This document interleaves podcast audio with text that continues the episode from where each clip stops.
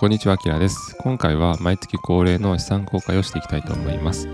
えー、2022年10月時点で資産が1086万円となりました。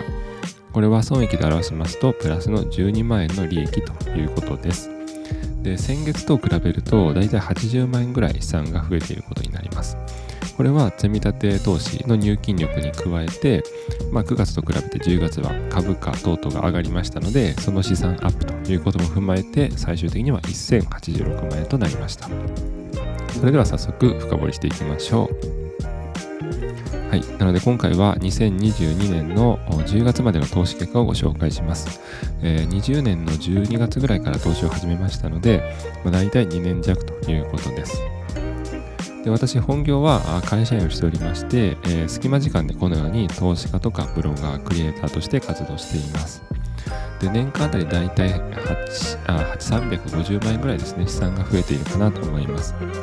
まあ、これは株式をはじめとした積み立て投資と、まあ、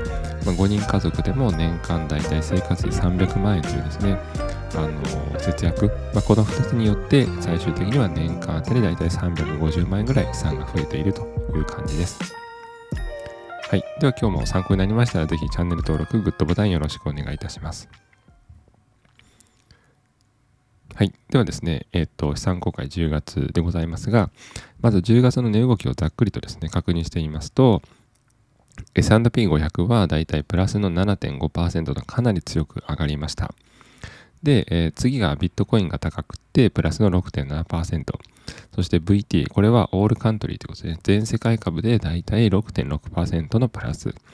で、ナスダックも3.9%プラス。このあたりがあ金融資産としては10月値動きが上、つまり上がったということですね。で一方、値下がりしたものっていうのは、ゴールドがマイナスの0.9%、そして AGG というですね、比較的安定した国債というのはマイナス1.4、そして TLT というですね、長期国債。こちらに関してはマイナスの6.7%という感じです。まあ、TLT はですね、主にこの株式と相関して、逆相関しますので、まあ、株式が高くこのようにね、上がれば、まあ、TLT は自然と下がっちゃうのかなという感じです。はい。では、それらを踏まえてですね、今月10月のパフォーマンスどうだったかと言いますと、株式に関しましては、私の資産の株式はプラスの3.8%の利益になっています。だいたいプラスの41.5万円と。で、コモディティですね、商品に関してはプラスの13.7%で0.5万円のプラス。そして金に関してはプラスの21.1%、だいたい10万円ぐらいの利益になっています。で、一方、国債、これはマイナスの7.4%で、今、マイナス4.7万円の損。そして暗号資産はマイナス28%で、マイナス35.8万円と、このようになっています。はい。で、これをですね、金融資産の割合をもっとですね、えっ、と、実際額で表してみますと、今私の資産、大体表紙の方で約1000万ちょっとあると言いましたが、そのうちの78%は株式として、持っています。これが851万円ですね。で、コモディティは0.4%の4万円。そしてゴールドに関しては5%の54万円。そして国債は7.5%の82万円。そして暗号資産は4.1%、44万円。そして現金は4.6%、50万円ということです。はい。で、株に関してはですね、世界にある程度分散をしていまして、米国株がだいたい75.7%ぐらい。次に多いのが欧州株ですね。これが8.2%。そして続きまして日本が7%。そしてアジア5.1%、中国2%。そしてその他ということでいくつか分散させております。まあ、このように分散させているというやですね、まあ、結局はあの米国株がやっぱり、えー、一番多く約75%ということで、えー、私のメインの資産は米国株になっています。はい。じゃあ実際どんなものを持っているかということですが、えー、この青で示したのが今の私の大体コアになる部分ですね。まあ、999、VOO、VTI という米国中心とした ETF。これがだいたい27%、22%、15%と、まあ、ざっくりですね、だいたい60%ぐらいは米国のこういうふうに、えー、ナスダックですとか S&P に連動するような ETF として持っています。で、それ以外にも10%としてですね、この VEA というのを持っています。で、VEA というのはアメリカを除く先進国の ETF です。例えば日本とか欧州とか、そんな感じですね。まあ、この4つですね。この4つが私のコアとして扱っています。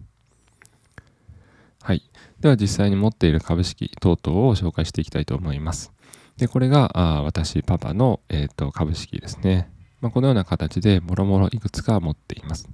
まあ、個別株もいくつかありますけれども、まあ、それと比べて ETF が基本的には多いです。個別株は本当に、自分の勉強のためですとか、もしくはこれちょっと面白そうだなと思ったものをちょっと買っています。で、まあ、マイナスでちょっと目立っているこの個別株、例えばカーニバルですけども、これは2021年の10月ぐらいですかね、に、えーと、ポストコロナを踏まえて買っていました。ただ残念ながらその後ですね、えっ、と、オミクロン株が発生しまして、そこから回復することは至らず、今マイナス53%となっています。で、Facebook に関しては、こちら当時はですね、ファングの中で一番割安だったんですけど、まあ、その後メタに変わって、それでもですね、ちょっと決算等々が振るわず、マイナス60%ぐらいとなっています。で、ただ一方、ポストコロナを見据えて買っていたもう一個の、このユナイテッドエアラインですね。こちらの方は、今プラスの14%ということで結構上がっています。で、それ以外に関しては、まあ、ほとんど ETF という感じですね。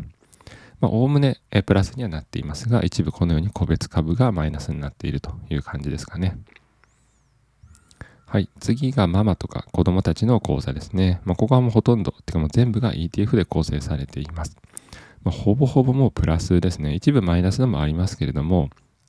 まあそれは時期的にちょっと昔に買ったものですとか、あとはさっき私のものでもありましたけども、エマージングマーケッツ。まあこちらは新興国の ETF ですね。まあ、ちょっと新興国最近振るわなくてマイナスが続いていますが、まあかなり少額ですけれども、まあそれと比べて米国株は結構好調ですね。はい。で、国債ですけれども、メインで持っているのは TLT と BND。ただ、主には TLT という感じです。TLT がだいたい、うん、まあ、20、40万ぐらいですかね、持っている感じで、で、BND が20万円ちょっと、そして日本の個人向け国債というのも20万円ぐらいということで、アメリカを中心とした国債を持っています。はい。で、コモディティですけれども、まあメインでね、コモディティ持っているのは金です。金がだいたい50万円相当を持っていまして、それ以外にはこのように ETF として、えっ、ー、と、アグリカルチャー。これは農作物ですね。小麦とか、えー、トウモロコシとか、こういうもので構成された ETF と、あとは、えっ、ー、と、コモディティ全般ですね。もう天然ガスとかそういうのも全部ひっくるめたコモディティの ETF というのも一部持っています。はい。で、これらを踏まえてですね、えー、ここ直近約1年間の資産の推移でございます。約1年前は投資元本がだいたい800万円だったところが今1070万円ということで、えっ、ー、と、どれぐらい入れてるんですかね、200万、270万円ぐらいは入金していることになります。で、今最終的に資産は最初にお伝えした通り1086万円ということで、損益はプラスの11万9000ということですね。で、パーセンテージすると、これがプラスの1.1%という運用結果になっています。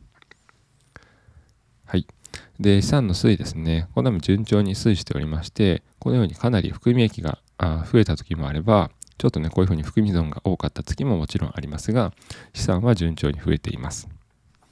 はい。で、なんで20 2022年は下落相場なのに、こういうふうに順調に資産が増えているのということは、もう言えることは積み立て投資を毎月必ずコツコツと進めているからですね。まあそうなってくると入金力が高まりますし、えっと、株価がね、上がった翌月というのは自然とね、資産が増えることになりますので、このように順調に増えているということです。はい。ではですね、今月やったことっていうのは、これも毎月同じですね。えっと、基本的には積み立て投資は毎月必ずやっています。VTI か V4O か999この3つを買うようにしています。で、えー、マイルールとしては第1と第3土曜日に月2回分散して買っています。基本的にはこの3つを買うんですけれども、まあ、それ以外にも割安な金融資産があれば暗号資産を追加で買ったり、コモディティを買ったり、国債を買ったりとということもありますが、まあ、2022年はあ下落相場ということで株式がかなりね、割安で買える年なので、ほぼ毎月、えー、もう ETF ばっかり買っているんじゃないかなと思います。はい。で、もう一個積み立て投資でやっているのが、まあ、月たった1万円ぐらいですけれども、ビットコインとイーサリアムを積み立て投資でやっています。で、ビットフライが一番やりやすくって、毎週1000円で、えー、ずつ分散して買っています。毎週月曜日にビットコインとイーサリアムを1000円ずつですね、買っているということです。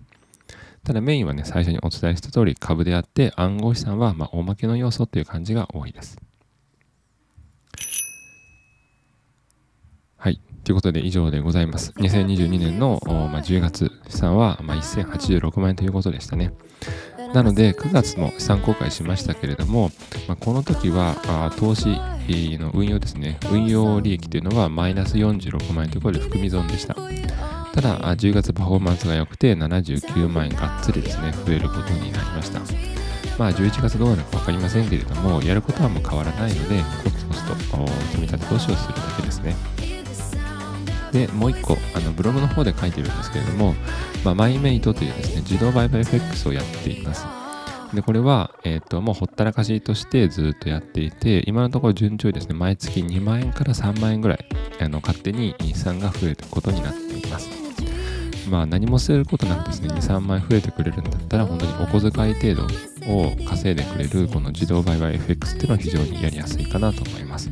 ぜひ興味がある方は概要欄にマイメイトの始め方のブログ記事、これを貼っておきますので、ぜひチェックしていただけると嬉しいです。はい、ということでご視聴いただいてありがとうございました。もうやるべきことは変わらないんですけれども、ただ毎月やってるからこそ、あやっぱりこういうふうにですね、コツコツと積み立て投資を続けていれば、下落相場であっても資産は比較的安定して増えているんだとか、まあ、円安でただね、銀行に貯金してしておくよりはいいんだということがわかるかと思いますので、まあ、今日のね、動画が参考になりましたら、ぜひチャンネル登録とグッドボタンをよろしくお願いいたします。それでは毎月のようにですね、えー、この動画の最後には各証券会社等々のスクリーンショット貼っておきますので、参考になる方はぜひ続けてみてください。今日もご視聴いただいてありがとうございました。